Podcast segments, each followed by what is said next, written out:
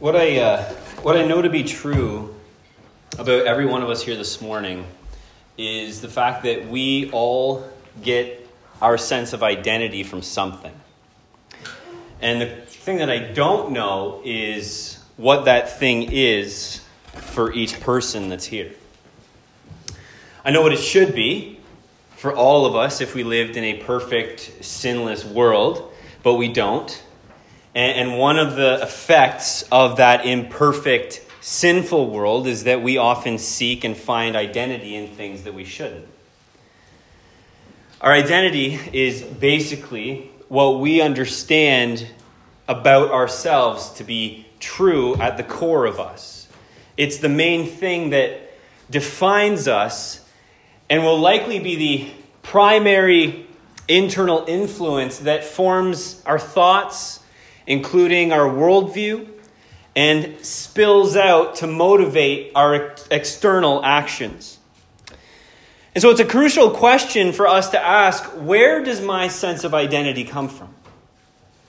If you're a follower of Jesus, you need to be careful not to just answer this question intellectually, because you know the right answer.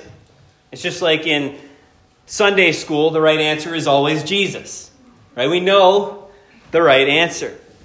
We know who is supposed to define us, but you can know the right answer all the while it not be true for you.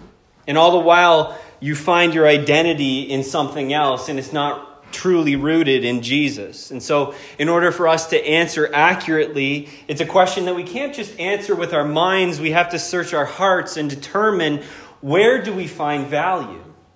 Where do we gain our value in? What do we really love and want in our lives? What offers us hope and joy and tells us what we are worth? John Bloom, he once wrote, "We always find our identity in our God, though our God may or may not be the God whom we confess."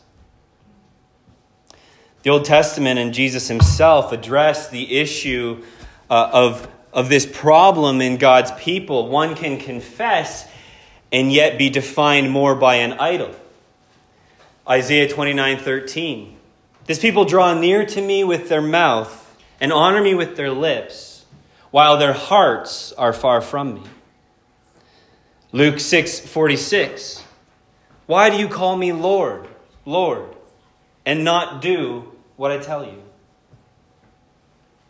Whatever we find acceptance in, whatever we find greatest happiness in, that is our true God, regardless of what we confess. Because that thing, whatever it is, will have the most focus of our attention.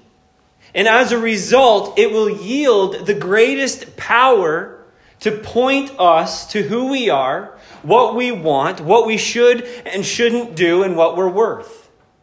Basically, it will form our identity.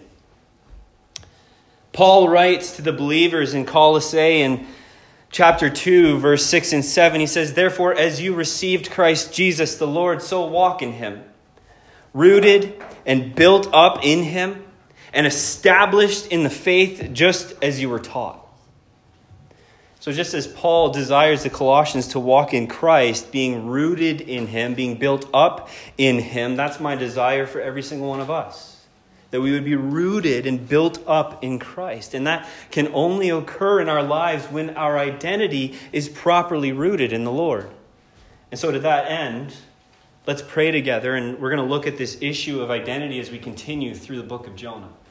Let's pray. Heavenly Father, I ask, Lord, that as I preach, that you do your work. Father, that your Holy Spirit takes hold of these words and speaks to the heart of your people. Father, that we would examine our hearts and really ask that question of, where does my identity come from? As a follower of Jesus, do I profess Christ and yet I'm more defined by other things, things of this world? Lord, I pray that you would uproot those things this morning. God, do a mighty work. We just desire your presence. desire you to, to move and be and, and work amongst your people. Father, it's a it's a, a prayer to make us more into the image of your Son. Would you do that today, Lord? In Jesus' name. Amen.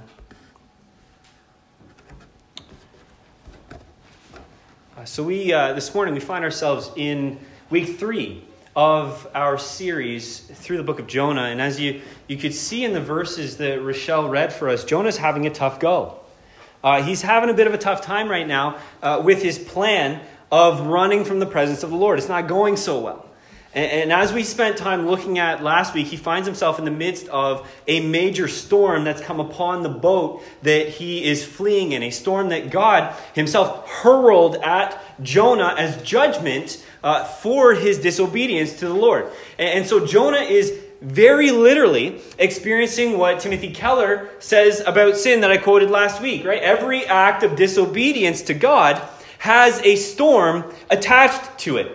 And so Jonah finds himself quite literally in a storm. And in this section of the text from verse seven to ten, that's going to be our focus today, the other men on the boat are attempting to discern why this storm had come upon them. They, they know that it was of divine origin, but to this point, they haven't figured out what God is angry, who are they angry at, and, and why? What is going on? And so, since the storm has this divine cause, the sailors decide to use a common practice of the time, the casting of lots, in, in order to seek the wisdom of the gods so that they could discern and determine on whose account the storm has come upon them. Now, the casting of lots is very similar to the rolling of dice in, in our day and age. And while it seems like an unsophisticated way uh, to, to determine things to our modern sensibilities, it's actually quite reasonable when lots are cast in conjunction to seeking the Lord. In Acts chapter six, we see the apostles employ the casting of lots when they were trying to replace Judas's position amongst the twelve. They would probably have prayed to the Lord beforehand to guide them, to show them what they were to do, and then cast the lots, and then trusted that how the lots landed was ordained by the Lord as his answer to their prayer. And so the, the sailors in Jonah's story are doing the exact same thing. They cast lots to determine who is at fault, expecting a god. And we're talking, these were pagans, so I don't know what god they were uh, expecting to answer, but they were appealing to a god, and they wanted him to show who is responsible for this, who has brought this storm upon us. And so sure enough, they cast lots, and the lot falls on Jonah. And so we can deduce from that that the Lord ordained the lots to fall this way. He, he made them fall as needed in order to expose Jonah as the one on whose account all of this was happening to the sailors. And so you can imagine the scene. The, the lots fall on Jonah, I'm sure. They're still in the midst of the storm. They're up on the deck throwing dice, trying to figure out what's going on. The lots fall on Jonah. I'm sure all eyes are upon him. And, and the men proceed to interrogate Jonah with a series of successive questions in order to understand better the situation that they are in. Jonah one, verse eight, then they said to him, "Tell us on whose account this evil has come upon us. What is your occupation? And where do you come from? What is your country? And of what people are you?" So from the, the first thing that the sailors say to him, it's evident that they don't immediately know that Jonah is directly at fault, but he certainly has the answers that they need to resolve this, this, this problem that they're in. And so the sailors are saying to him, "Tell us, on what account has this evil come upon us?" This is them basically saying to Jonah, "Okay, why did the lots land on you? Like, what do we need to know, Jonah?" And then all of the questions that follow that are basically who are you questions aimed at learning Jonah's identity. They're very similar to the type of questions that we ask in our day. What's the first question that they ask? What's your occupation? That's a very common question in our day, especially amongst men. Right? When you meet a new man, what's your name? What do you do? That's how we introduce ourselves to other men. Because an individual's identity in our day is often so wrapped in their career. He says, where do you come from? What's your country? Of what people are you? So the men ask Jonah these questions to learn who he is. And what I want us to notice is I want us to notice the order in which the men ask the questions compared to the order in which Jonah answers the questions. The men ask, on whose account did this evil come upon us? What's your occupation? Where are you from? What country? What people? And Jonah's answer in verse nine is, I am a Hebrew, and I fear the Lord, the God of heaven, who made the sea and the dry land. So Jonah answered the sailor's last question first. I am a Hebrew. And so we assume then that in Jonah's mind, this is the most important thing about him. It was the last question, but it was the first thing he answered. Of what people are you is a question about race, is a question about ethnicity. Daniel C. Temer, in his, uh, in his commentary, he says, since Jonah identifies himself first ethnically, then religiously, we may infer that his ethnicity is foremost in his self-identity. A number of commentators and theologians that I researched came to the same conclusion, that Jonah's identity primarily comes from his ethnic background. I am a Hebrew. You know, in week one of our series, I touched very briefly on the fact that one of the themes of Jonah is about race. And it's about hyper-nationalism, this unhealthy pride in your own country or your own people. And there's several glimpses in the story of Jonah that reveal Jonah's struggle with this. First is, is here when he answers the questions, placing his race and his ethnicity before his God. It shows how he defines himself. Ethnicity in the forefront, ethnicity is first to him. And then in chapter four, it becomes more clear that Jonah prominently defines himself by his people, when Jonah's complaint to the Lord reveals why he didn't want to go to Nineveh in the first place. It's a fascinating complaint from Jonah in chapter four, verse two to three. It says, he prayed to the Lord and he said, O Lord, is not this what I said when I was yet in my country? That is why I made haste to flee to Tarshish. For I knew that you are a gracious God and merciful, slow to anger and abounding in steadfast love and relenting from disaster. Therefore now, O Lord, please take my life from me, for it is better for me to die than to live. That is fascinating. When we read those things, we read them as amazingly good things. God is merciful. He is slow to anger. He is abounding in steadfast love. And Jonah is saying, God, because of those things, end my life. Like, Jonah's not viewing that as a good thing. Jonah's saying he hates the idea of God showing mercy to the Assyrians so much that he would rather die than see it happen. That reveals a huge heart condition that Jonah has. I think there's several aspects to that heart condition that Jonah has that, that we're going to continue to look at over the subsequent weeks. But, but for today, oh, lost me. Battery died. Switch to this one. I mean, let's be honest. I can probably talk loud enough that I don't even need it. But just in case. Uh, so th- this reveals a big heart condition in Jonah. And, and as I said, I think there's several aspects to this heart condition that Jonah has. Um, and we're, we are going to look at those in subsequent weeks. But I want to focus just today on one aspect. And certainly one aspect of Jonah's disdain is because his identity is incorrectly rooted most deeply in his ethnicity. in his nation, in his people group, which has led to him disdaining the idea that God would show mercy apart from his own people. Jonah believes the Assyrians, a different people group, should not receive the mercy of God. Whenever we believe someone or a group of people, a nationality, race, gender, social status, whatever the prejudice that you want to put in there should be exempt from the mercy of God, we have lost our view of what God's mercy is. It is a gift. It is undeserved by anyone and everyone, including every single one of us in this room. You know, in week one, we, we looked at the difficult history between Assyria and Israel. They were enemies.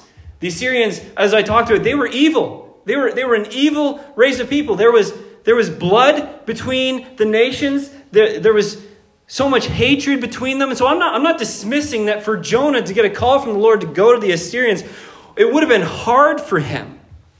But for Jonah to go so far as to desire death rather than see God's mercy upon the Assyrians reveals he is functioning with a desperately impaired view of God that comes from an identity not rooted first and foremost in his God, but rooted in something else. And in this case, his ethnicity, his nation. Jonah, Judah, Jonah has become tribal with God's mercy. Now you can imagine Jonah sitting there before the Lord saying, God, the Hebrews are your people. We're your people, not the Assyrians. How dare you show mercy to them? End my life if you're going to do that. Jonah's improperly placed identity caused him to think incorrectly.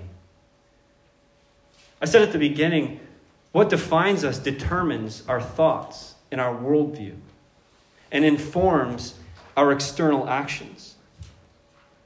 Jonah's response to the sailors is quite fascinating.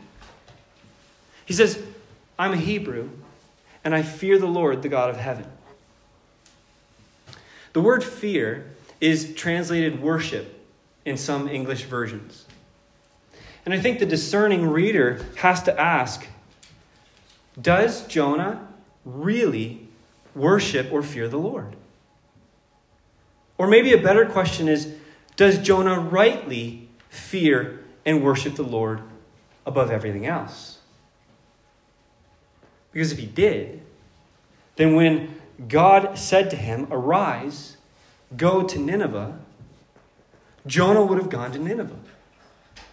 Because if his identity was primarily rooted in God, then God would yield the greatest power to point him to who he is, what he wants, what he should and shouldn't do. But he proves his fear of the Lord or devotion to God is secondary to his devotion to his nation. This is why I didn't go, God, because they're our enemy and you are merciful, and I didn't want you to show mercy on them. Jonah's nation came first over his God. And it caused him to lose sight of what his real identity meant. As a Hebrew, he was one of God's covenant people. And as I reflected in week one, God made a covenant with the nation of Israel, starting with their forefather Abraham. And he promised Abraham, you would be blessed with the purpose of being a blessing to others. And eventually all nations would be blessed through your descendants, through Jesus Christ. So if Jonah's identity was properly rooted in God, he would have recognized the calling from the Lord to go to Nineveh was part of his identity that he had as a Hebrew. He was blessed to be a blessing. But instead, Jonah misunderstood and he disliked the ways of God. Now it's interesting because Jonah's response is very similar to someone's response in a, a parable that's taught by Jesus. Jonah is very similar to the older brother that we see in the parable of the prodigal son. One of the most famous parables found in Scripture in Luke fifteen, eleven to thirty-two. I'll just summarize it very quickly. A man had two sons, and his younger son asked his father to give him money that he had promised that he normally wouldn't get until his father was dead, his inheritance. In spite of this offense to his father, basically saying, I'm going to pretend you're dead, give me my inheritance now, his father obliged.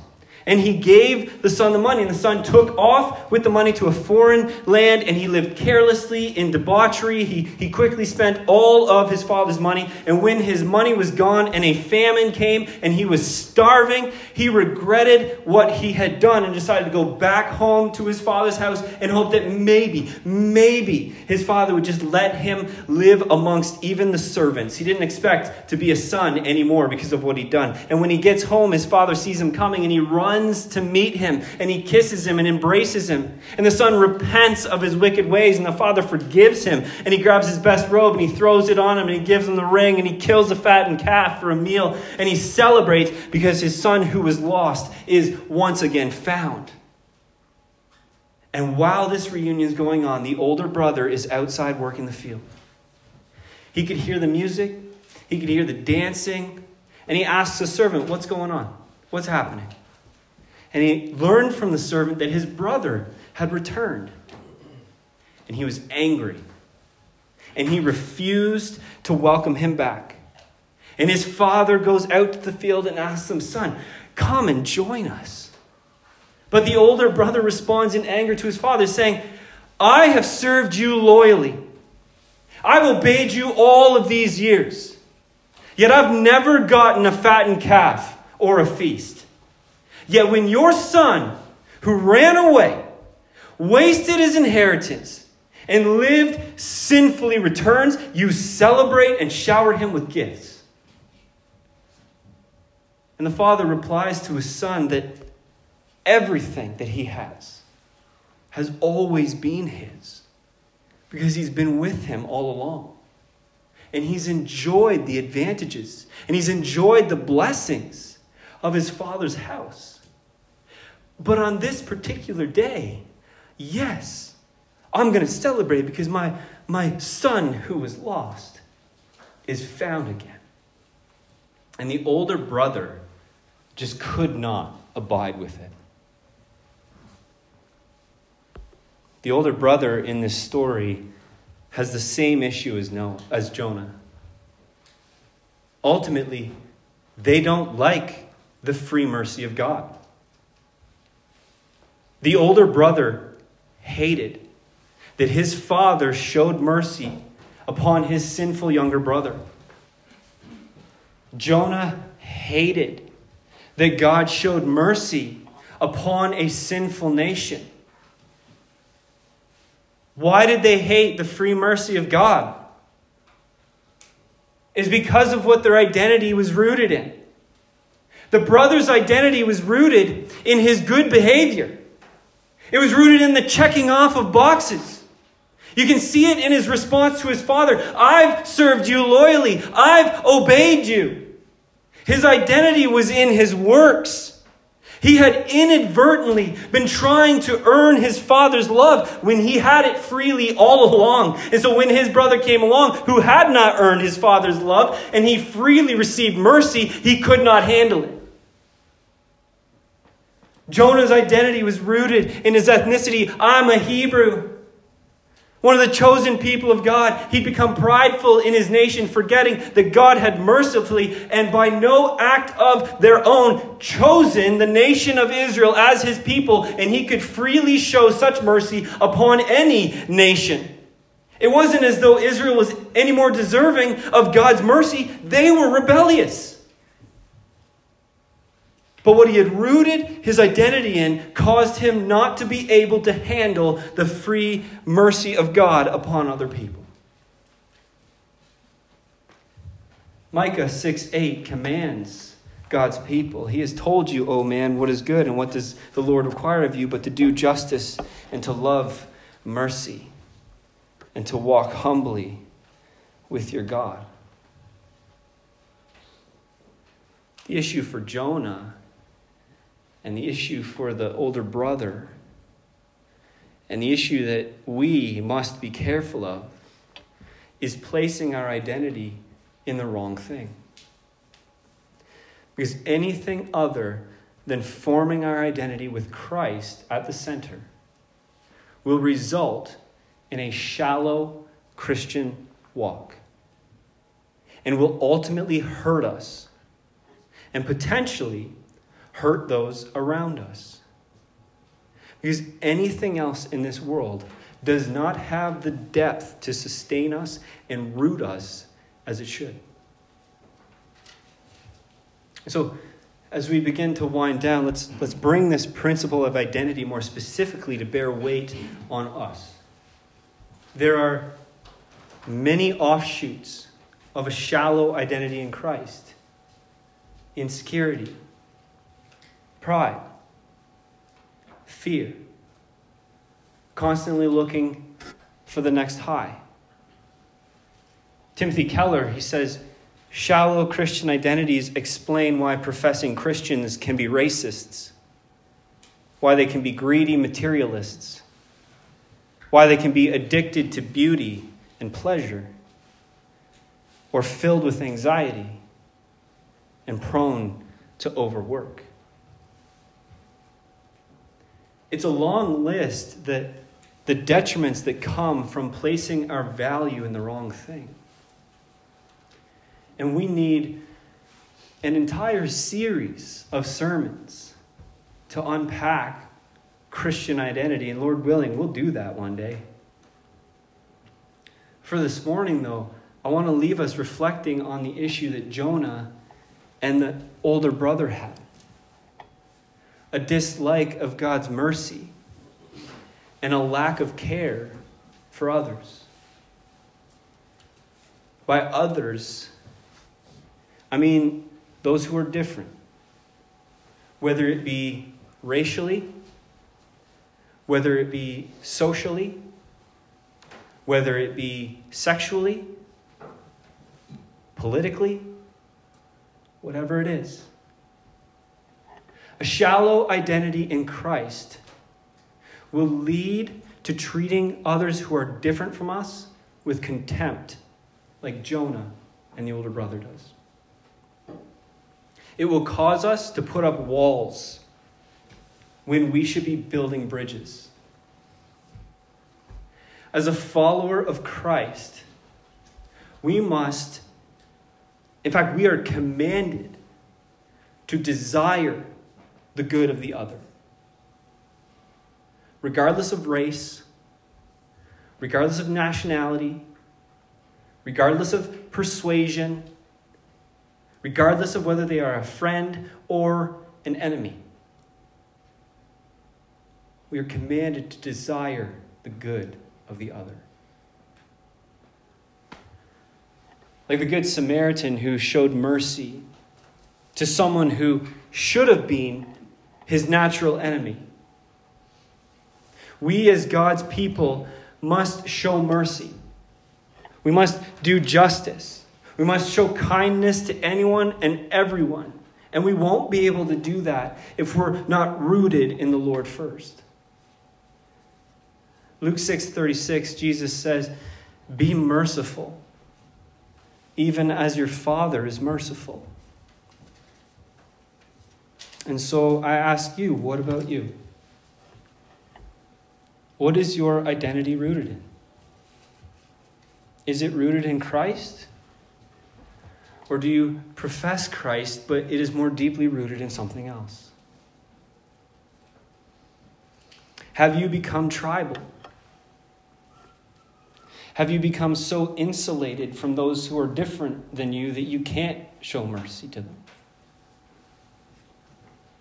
Do you have a protectionist mindset that you have to put up these walls?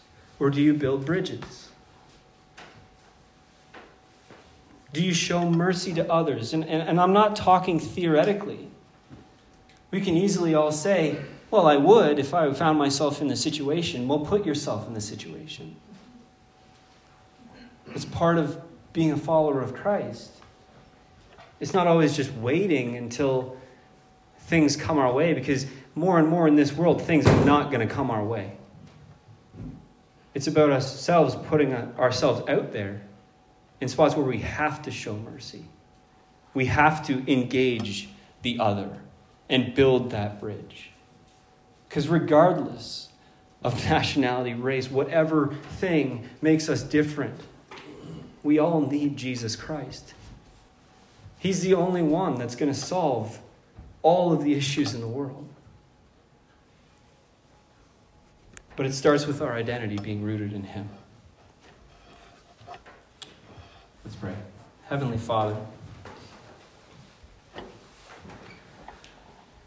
Lord, I hope that through your Spirit we can grasp the, the brevity of the importance of having our identity in Christ.